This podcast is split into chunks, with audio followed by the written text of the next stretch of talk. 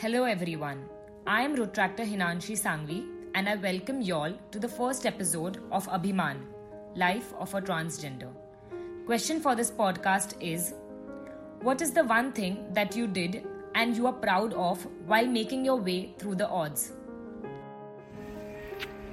नमस्कार मेरा नाम सलमा उमर खान साकरकर है और मैं किन्नर माई ट्रस्ट की संचालिका हूँ और मैं लोक अदालत की पैनल मेंबर भी हूँ और मैं महाराष्ट्र ट्रांसजेंडर वेलफेयर बोर्ड की उपाध्यक्षा भी हूँ। और मैंने एक ये काम 1995 में एच एड्स को लेकर अवेयरनेस और मैप किया था सेक्स मैपिंग जो कि महाराष्ट्र गवर्नमेंट ने ब्लैक स्टोन मार्केटिंग के साथ में आ, आ, वो किया था प्रोग्राम दिया था जो महाराष्ट्र में ट्रांसजेंडर्स को लेकर उनका सर्वे होना ज़रूरी था।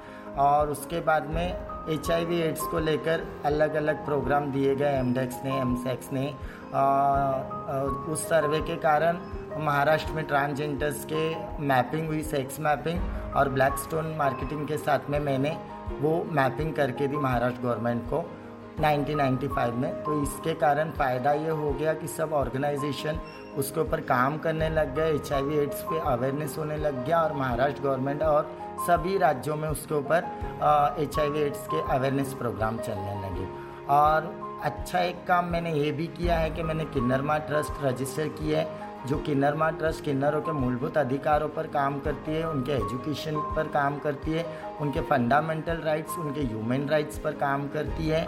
और पिछले दस सालों से सरकार से उनके शेल्टर होम की मांग कर रही है, उनके आरोग्य सुविधाओं की मांग कर रही है, उनके रोज़गार सुविधाओं के लिए लड़ रही है, उनके हकों की लड़ाई लड़ रही है।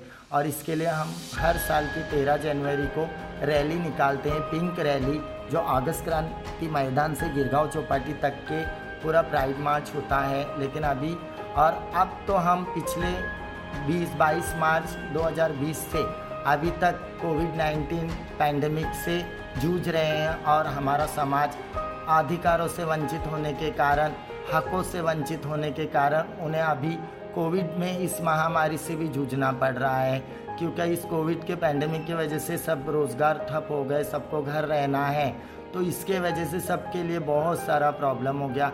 लेकिन इस कठिन समय में भी, इस दूसरी लहर में भी लॉकडाउन के किन्नरमा ट्रस्ट ने अभी तक पचास साठ हज़ार किन्नरों को राशन सुविधाएँ पहुँचाने की कोशिश की है।